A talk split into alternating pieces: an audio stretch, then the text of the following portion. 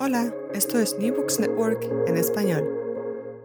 Hola, ¿qué tal? Soy Elisa Botella de la Universidad de Salamanca y os doy la bienvenida a un nuevo capítulo de New Books Network en español eh, dentro del canal de la revista de Historia Agraria. Hoy tenemos el placer de presentar el artículo Geographic Expansion and Intensification of Coffee Growing in Costa Rica During the Green Revolution, Drivers and Outcomes y para ello contamos con sus autores, Andrea Montero, Mar Badía y Enrique Tello. ¿Qué tal? ¿Cómo estáis?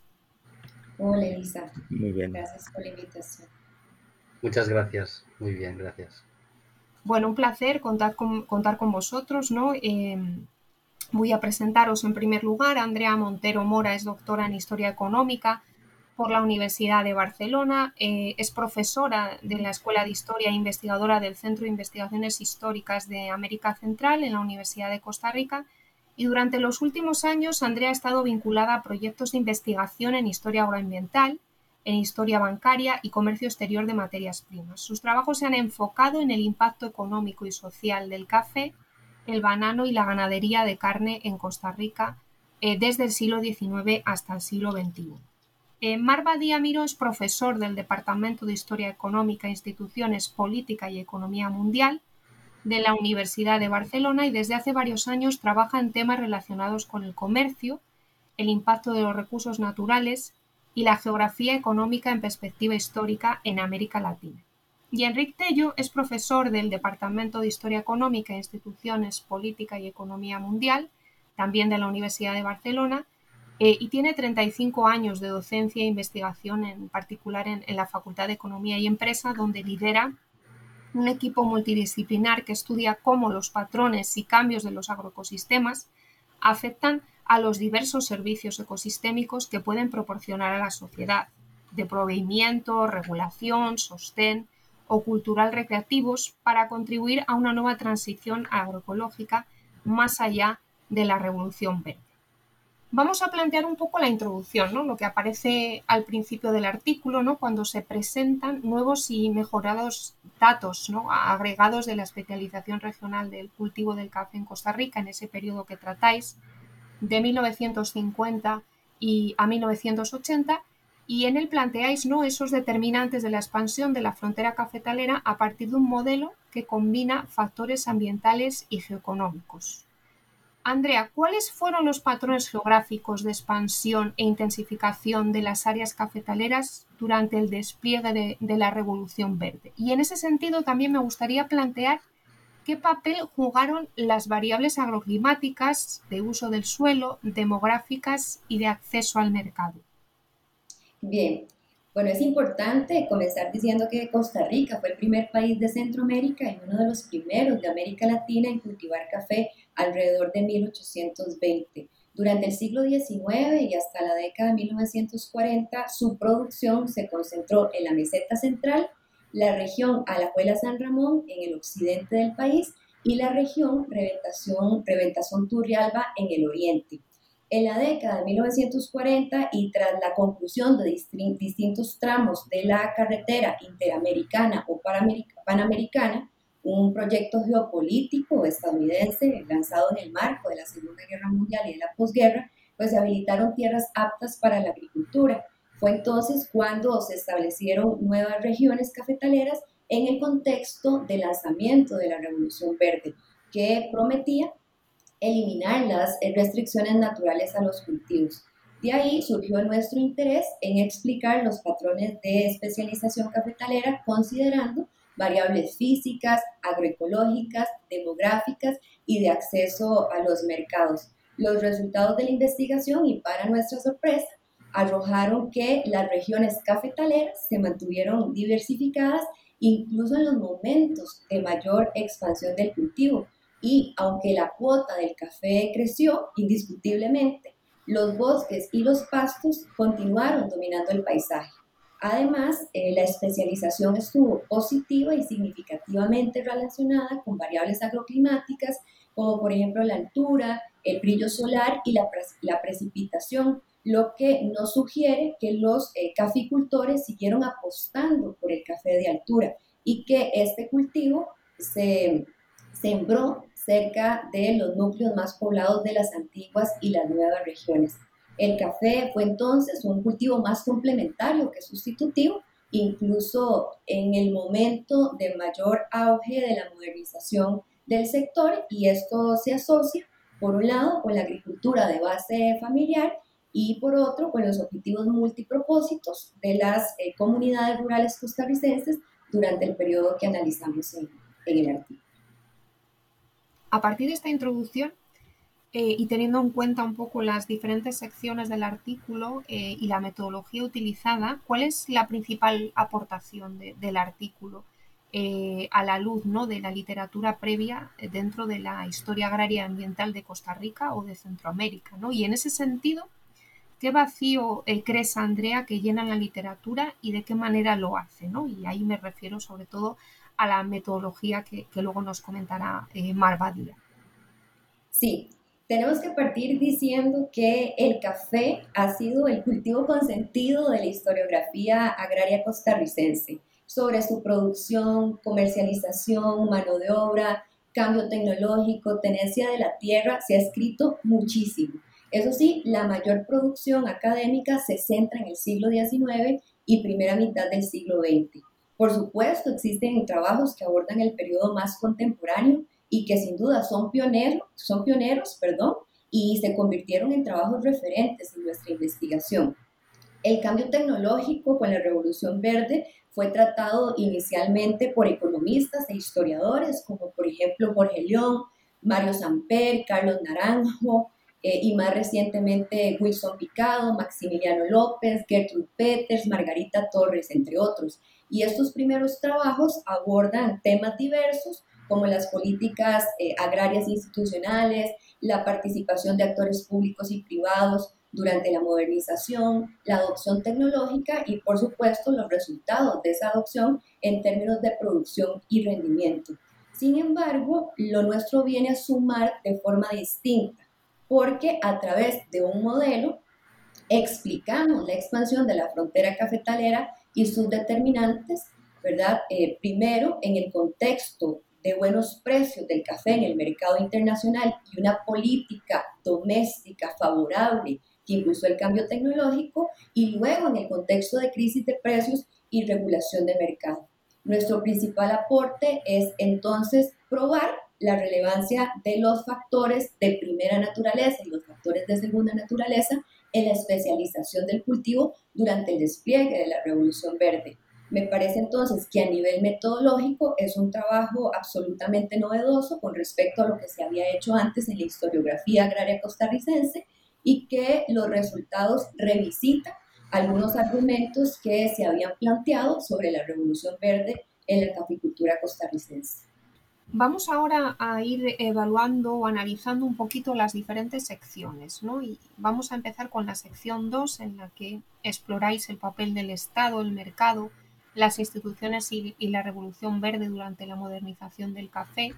Me ha parecido muy pertinente esa división por etapas del cambio tecnológico de la, de la producción cafetalera en Costa Rica, hablando primero del despegue de 1945 a 1962, después introducís esa fase de consolidación desde 1963 hasta 1971 y por último la fase de dinamización de 1972 a, a 1989. Me gustaría saber un poco más ¿no? para, nuestros oyentes, eh, me gustaría que desarrollásemos, Andrea, las características generales ¿no? de, cada una de estas fases.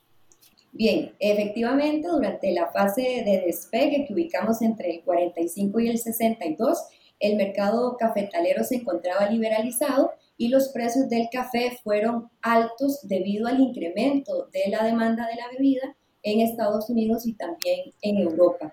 Por entonces, el Ministerio de Agricultura y Ganadería lanzó una serie de proyectos y programas para mejorar los rendimientos del café típica, que era la variedad tradicional, aquella que se había comenzado a cultivar en el siglo XIX, pero también comenzó con los ensayos del café híbrido tipo, cuyo cultivo se popularizó muchísimo en las fincas cafetaleras en la década de los 60 y 70.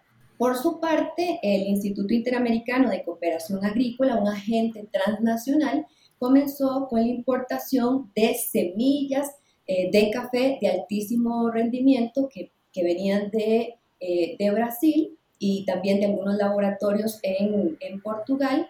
Y eh, pues esta fase también se caracteriza por un incremento importante eh, del uso de fertilizantes y un aumento de las importaciones de insumos químicos procedentes principalmente de Estados Unidos y también de Alemania.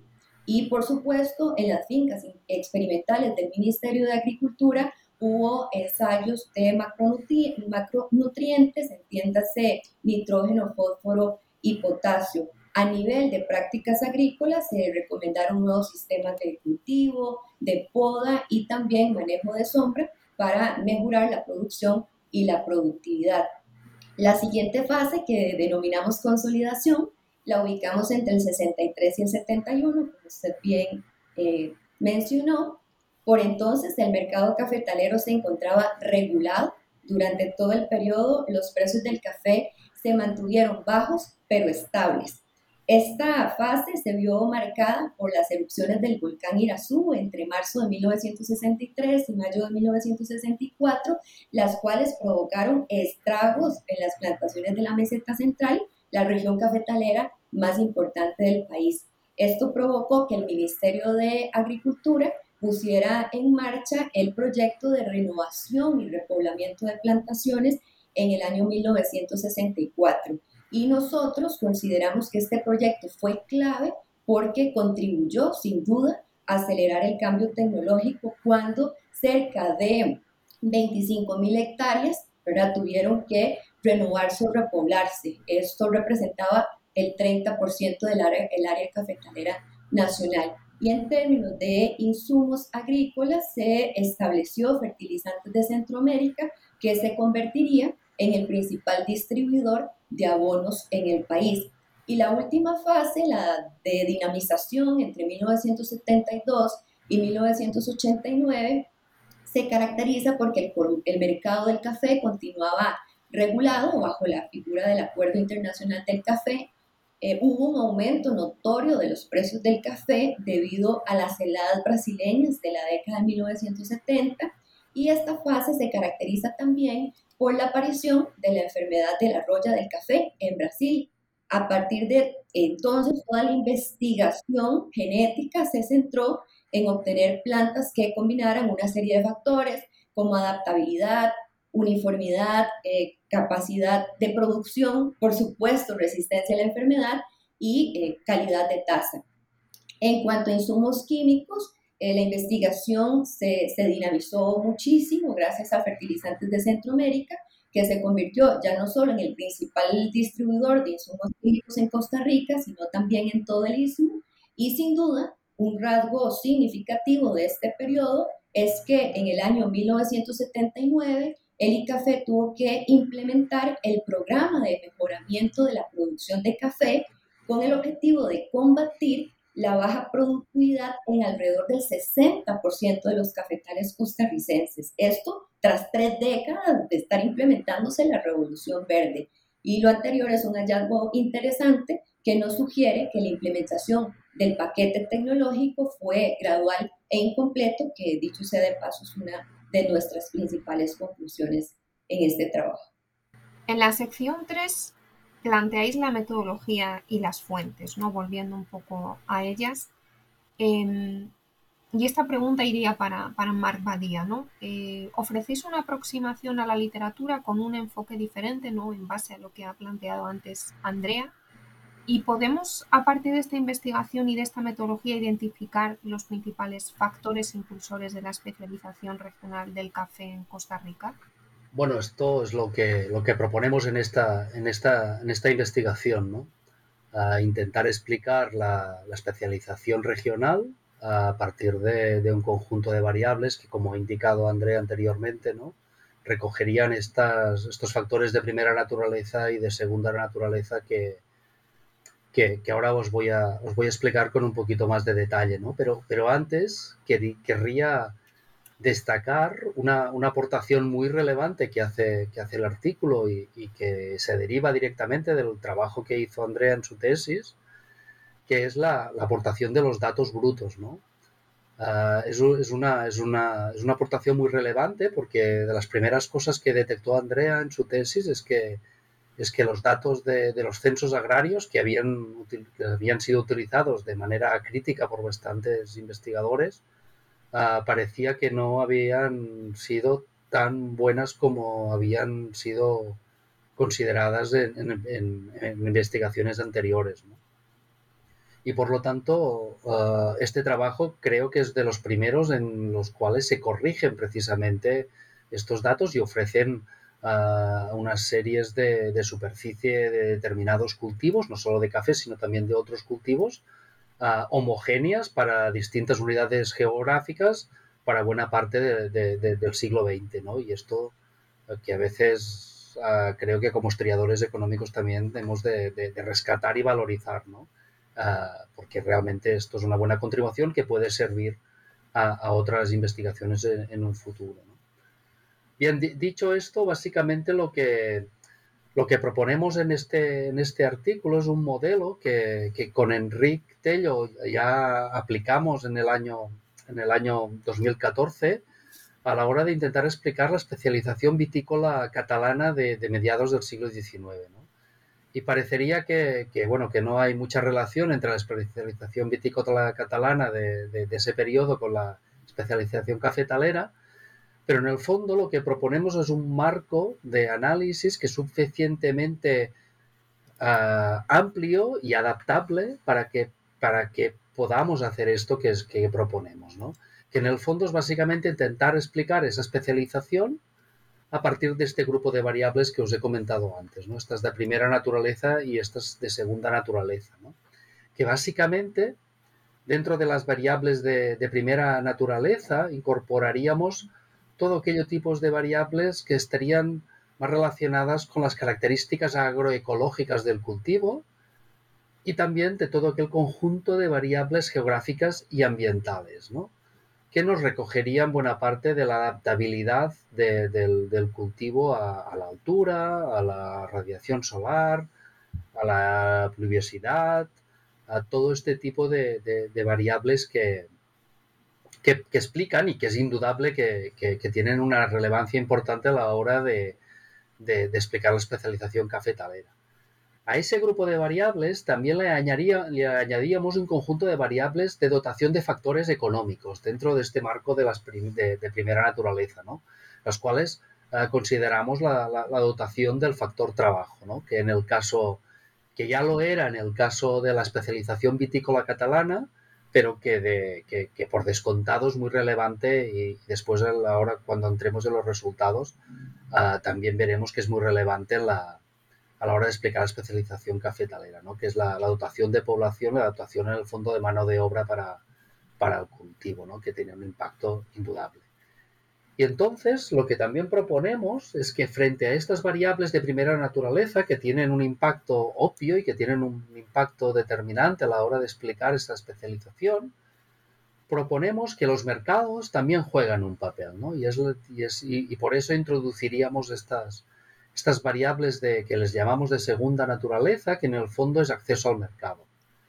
Y aquí lo que proponemos en este caso es, eh, es un acceso al mercado, a los mercados exteriores, por la vocación importante que tiene la, producción cafetalera orientada a los mercados exteriores, pero aunque no sale en el artículo, también consideramos el acceso al mercado a la capital, ¿no? Considerado esta como, como también un, elemento importante a tener en cuenta, ¿no? Es decir, aquellas regiones que estarían más próximas a la capital, en principio tendrían que tener cierta ventaja respecto a otras regiones que están más alejadas, ¿no? Y es esto lo que, lo que, lo que hacemos al considerar este tipo de variables. La proximidad a los mercados, tanto doméstico como los mercados exteriores, a la hora de considerar precisamente ah, un factor determinante a la hora de explicar esta especialización, esta especialización vitícola.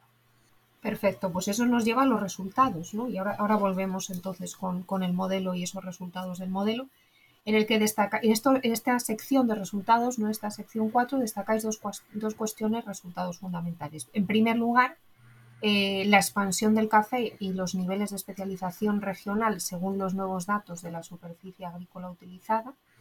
En ese sentido, me gustaría, Andrea, plantearte cuáles son los principales hechos estilizados. Sí, claro.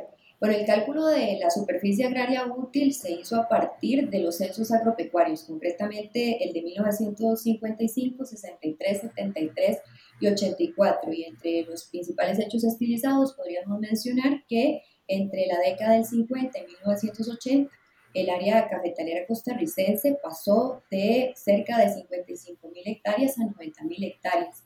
El mayor crecimiento se dio, eso sí, en el primer periodo intercensal, es decir, 1950-1963. Como era de esperar, la producción cafetalera también aumentó como resultado de la ampliación del área y, por supuesto, de la intensificación del cultivo. Esto provocó que eh, la producción cafetalera costarricense pasara de unas 500.000 fanegas en 1950 a cerca de 2.200.000 fanegas en 1984. Evidentemente, el incremento del área y la producción adquiere diferentes matices cuando realizamos una lectura de los datos a escala regional, que también es uno de nuestros principales aportes. Nosotros partimos de seis regiones, tres tradicionales, que serían la región central, la región occidente y la región Turrialba, y tres nuevas, que sería la región de Tarazú, la región Brunca y la región Pacífico. En un principio, se tendería a pensar que las nuevas regiones, es decir, aquellas que habían comenzado la producción en la década de los 40-50, tendrían mayor productividad, productividad y rendimiento, dado que cultivarían las nuevas variedades y aplicarían todo el combo químico. No obstante, esto no se reflejó en nuestros resultados. Por ejemplo, el mayor crecimiento del área y de la producción se dio en la región Brunca y en la región occidente, es decir, una antigua y la otra reciente. También observamos, por ejemplo, que la región Tarrazú, donde actualmente se, se, da la mayor producción de café en nuestro país, pues durante los años 50 y hasta los 80 ocupó el cuarto puesto, tanto en crecimiento de área como de rendimiento. Eh, por otra parte, la región, la región central, es decir, donde inició el cultivo, fue la única en presentar un decrecimiento neto del área pero mantuvo su producción constante durante todo el periodo y esto pues, evidentemente lo atribuimos a la intensificación. Y con respecto a la región Pacífico, esta primero mostró un crecimiento de área y producción significativo durante el primer periodo intercensal, pero luego en los siguientes cae estrepitosamente. Eh, por supuesto, hay una serie de factores exógenos y endógenos diversos que explican el comportamiento eh, regional que, no podemos explicarlos por cuestión de tiempo, pero que sí abordamos ampliamente en nuestro artículo. Finalmente, con respecto a la, a la superficie agraria útil, concluimos que el café fue un cultivo más dentro de la ecúmene cafetalera de las regiones. De hecho, la región que presentó mayor porcentaje de café en la SAO fue Tarrazú, pero en su momento de mayor expansión o esplendor su, su participación no, no llegó a alcanzar ni siquiera el 20%. Y con respecto al asado nacional, el café solo representó el 3% durante todo el periodo. Estamos hablando entonces de paisajes agrodiversos, es decir, el café convivió con otros cultivos eh, comerciales, como por ejemplo la caña de azúcar, pero también de, de subsistencia, como por ejemplo el maíz y el frijol. Y la segunda cuestión ¿no? que, planteáis en, esta sección de resultados eh, se basa un poco en hasta qué punto el, artículo identifica los principales impulsores de la especialización regional de la caficultura. Y ahí sí que me gustaría preguntarte, preguntarte Marc, eh, desarrollar un poco eh, de manera breve ese modelo y los resultados que aporta el modelo para responder ¿no? a, esta cuestión. Bien, muy, muy brevemente, Ah, los principales resultados ah, ah, van en, parte en, la línea de lo, de lo, de lo, que, de lo que esperábamos. ¿eh? principalmente encontramos una significatividad de los parámetros de, más relacionados con, con temas de altitud o de radiación solar o de pluviosidad, encontrando que mayor altitud sea, aquellas regiones de mayor altitud tienen un impacto positivo en la especialización cafetalera y esto está relacionado con buena parte del tipo de, especialización que tiene, que tiene Costa Rica. Después es cierto que la, que la, radiación solar también acaba teniendo un, impacto importante y significativo, aunque es cierto que llega un determinado momento, la parte final del, periodo de estudio, en que las variables dejan de ser significativas. Esto seguramente se debe, se debe, debe estar relacionado en que otros parámetros acaban siendo más, más relevantes a la hora de, explicar este, esta significatividad. Lo que sí que acaba siendo bastante robusto es la pluviosidad. Aquellas regiones más pluviosas ah, acaban teniendo una mayor especialización cafetalera. Después encontramos otro elemento significativo que es la, complementariedad entre el café y la especialización cafetalera y, la, y, los pastos. Esto, esto es relevante y esto, y esto bueno, también la, verdad es que fue un, resultado que, analizamos bien en detalle y que queremos que, destacarlo eh, es significativo. ¿no? Encontramos que precisamente en aquellas zonas donde hay menos pastos hay mayor especialización. Y esto estaría relacionado precisamente en esta complementariedad entre, entre, ambas, entre ambos cultivos, bueno, ambos cultivos o ambos usos de, del suelo, ¿no? no tanto cultivos. Ah, siguiendo con las variables de primera naturaleza, otra de las variables que esperábamos que, fuera significativa precisamente por, por, lo, que, lo, que, lo, que, lo que conocíamos sobre, sobre, sobre la especialización cafetalera era la disponibilidad de mano de obra. ¿no? La manera de capturar esa disponibilidad de mano de obra es a través de la variable de población de densidad, la cual nos sale, nos sale significativa durante todo el periodo de estudio. ¿no? y es cierto que el, que el, trabajo en los cafetales eh, ah, es estacional, pero, pero en, determinadas estaciones es muy intensivo mano de obra y por lo tanto cuadra perfectamente con el hecho de que esta variable sea, sea significativa y que por lo tanto podamos afirmar que en aquellas zonas de mayor densidad ah, ah, también hay una mayor especialización cafetalera. Y el, último de los, parámetros que quiero considerar, ya estaríamos entrando a las variables de segunda naturaleza de acceso a los mercados, que también he comentado antes. ¿no? Consideramos varias variables, uh, varios los principales puertos de salida de las exportaciones y también el acceso a los mercados, a los mercados uh, domésticos, con, la distancia a la capitalidad, la capital.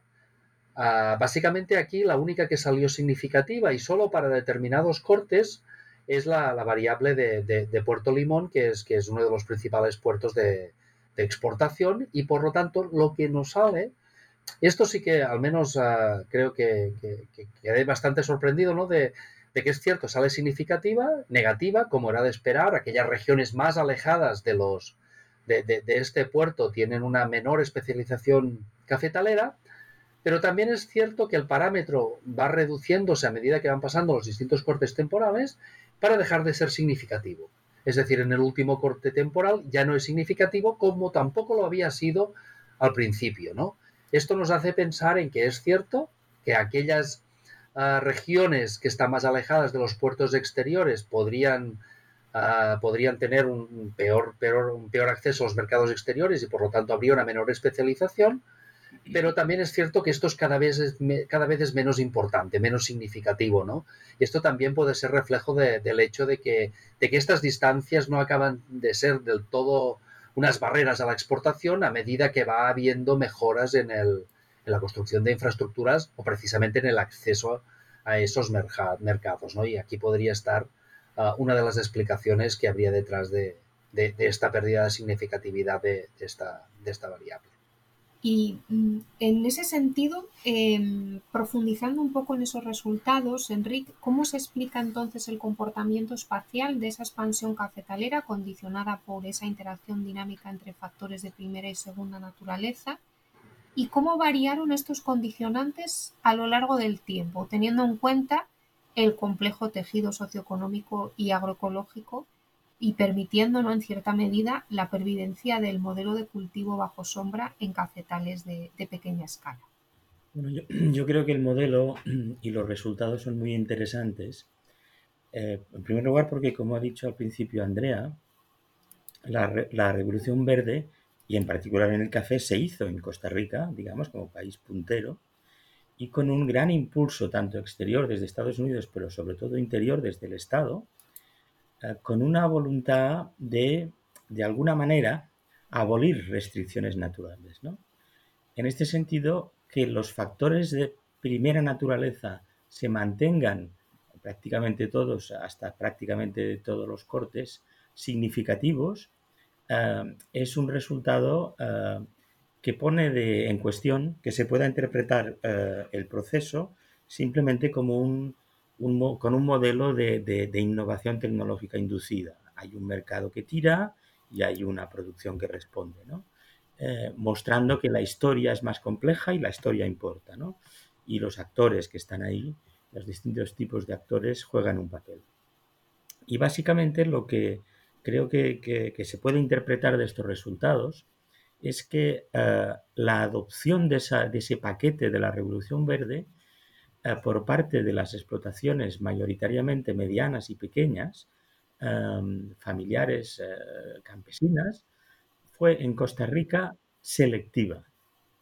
Hubo, sin duda, una adopción, una adopción, como se ha dicho, como ha dicho Andrea, de las nuevas variedades híbridas, hubo una adopción y de, qué manera, ah, hasta qué niveles en un momento dado de ah, los fertilizantes industriales, convirtiendo Costa Rica en el primer país de rendimientos del mundo y con una cantidad de consumo de esos inputs externos muy elevada. En un momento dado, luego hubo una reducción con la crisis del modelo, digamos, de los años 80 para adelante. Ah, pero en cambio eh, hubo un mantenimiento eh, muy terco, por así decirlo, contrario a las prescripciones que se daban desde los centros oficiales, del el policultivo eh, del café con árboles de sombra.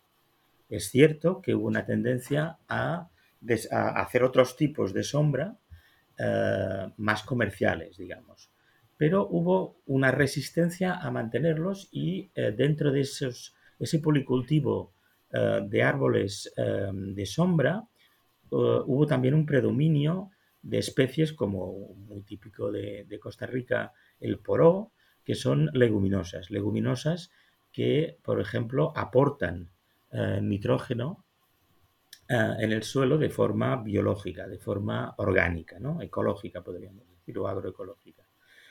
Claro, esta estrategia de estar con dos pies en la revolución verde y no eh, poner todos los eh, huevos en una sola cesta o quemar las naves, por así decirlo, eh, más allá del periodo estudiado en este, en este artículo fue muy, muy importante, porque cuando entró en crisis tanto el, el, precio y la desregulación de los mercados, hubo una posibilidad de refugiarse en esta, en esta relativa continuidad del policultivo eh, eh, reduciendo el uso de fertilizantes químicos, eh, basándose, reduciendo también los rendimientos, pero no necesariamente la rentabilidad, precisamente para ajustarse a este nuevo proceso, a este nuevo contexto internacional y nacional, sin, por otra parte, degradar el, suelo, precisamente porque, porque se había, seguía habiendo poros y otros árboles leguminosos y no leguminosos de sombra. Por tanto, hubo una apuesta por mantener lo que podríamos llamar economías de alcance, de coproducciones, eh, eh, frente a eh, la tendencia al monocultivo y, por tanto, a las economías de escala simplemente, sin más. Eso también liga con otro componente de cómo interpretar el mantenimiento de los factores, digamos, agroclimáticos de primera naturaleza como factores claramente determinantes de la localización de esas áreas de especialización en Costa Rica.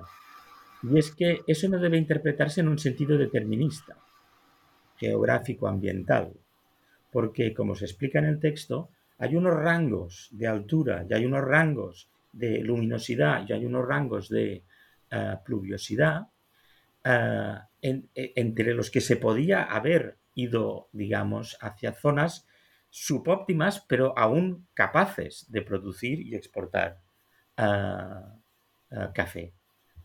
El, mantenimiento de, unos rangos muy, muy óptimos y, el fracaso de aquellos en los que se intentó, pero fracasaron en Costa Rica de eh, escapar a ellos, tiene mucho que ver con la voluntad de mantener un producto de cierta calidad, que es otra de las características de larga continuidad de la especialización cafetalera, cafetalera de Costa Rica. Por tanto, ahí lo que nosotros acabamos interpretando es que el campesinado medio y pequeño eh, que no es todo, también hay grandes haciendas, pero que eh, jugó un papel importante, predominante en la toma de decisiones, mantuvo hasta cierto punto cierta herencia biocultural, le llamamos, o como lo llama la FAO, ¿verdad?, de eh, sus saberes tradicionales, junto con la adopción de partes del paquete de la Revolución Verde que les convenía. Y ahí acabaron haciendo ciertos elementos de continuidad que son básicamente Dos, apostar por un producto y un mercado de cierta calidad, incluso en momentos en que la regulación del mercado no beneficiaba esta opción y perjudicaba en parte a Costa Rica, ah, como un elemento, digamos, estratégico de continuidad y a la vez ese mantenimiento del café bajo, sombra que permitía cierta ah, versatilidad adaptativa a posibles fluctuaciones de los mercados y de, los, de las condiciones, ¿no? O el acceso también a esos fertilizantes que pasaron a ser muy abundantes ah, con la producción eh, dentro del propio país, como ha dicho Andrea, pero que eh, no por eso abandonaron nunca por completo las alternativas orgánicas de fertilización. Bueno, eso es un poco la, lectura que sale de, esos resultados que básicamente lo que muestra es que eh, no hay una historia única de la Revolución Verde, sino que hay muchas historias donde los condicionantes de tipo social, incluso político y cultural, juegan un papel. Muchas gracias, Enrique. La verdad que ahí mm, vamos ya directamente a las conclusiones porque enlazan perfectamente con lo que acabas de mencionar y creo que, en ese sentido es interesante el artículo, ¿no? Eh, ofrece aportaciones para otros países productores de café, ¿no? Y cuáles serían las advertencias, ideas y aportaciones en esa línea, ¿no? Destacando precisamente la necesidad y la utilidad que tiene construir modelos similares en, otros países o en otras regiones productoras de café y de qué manera nos pueden ayudar a entender y subrayar eh, esa importancia que tienen los factores geográficos que habéis denominado como factores de primera naturaleza, junto a la geografía humana y la agencia como factores de, segunda naturaleza para construir una historia ambiental y socioeconómica mucho más eh, holística, ¿no? mucho más completa. Señalaría en primera instancia que uno de los grandes aportes es estudiar un pequeño país productor cafetalero, en este caso representante de Centroamérica y el Caribe, en un escenario académico donde predominan las investigaciones de los grandes países productores como Brasil, Colombia y más recientemente Vietnam. Y yo creo que es muy importante que consideremos estos otros eh, pequeños países productores de, de, café, cuyas economías eh, regionales y locales dependen en buena medida de la exportación de este cultivo.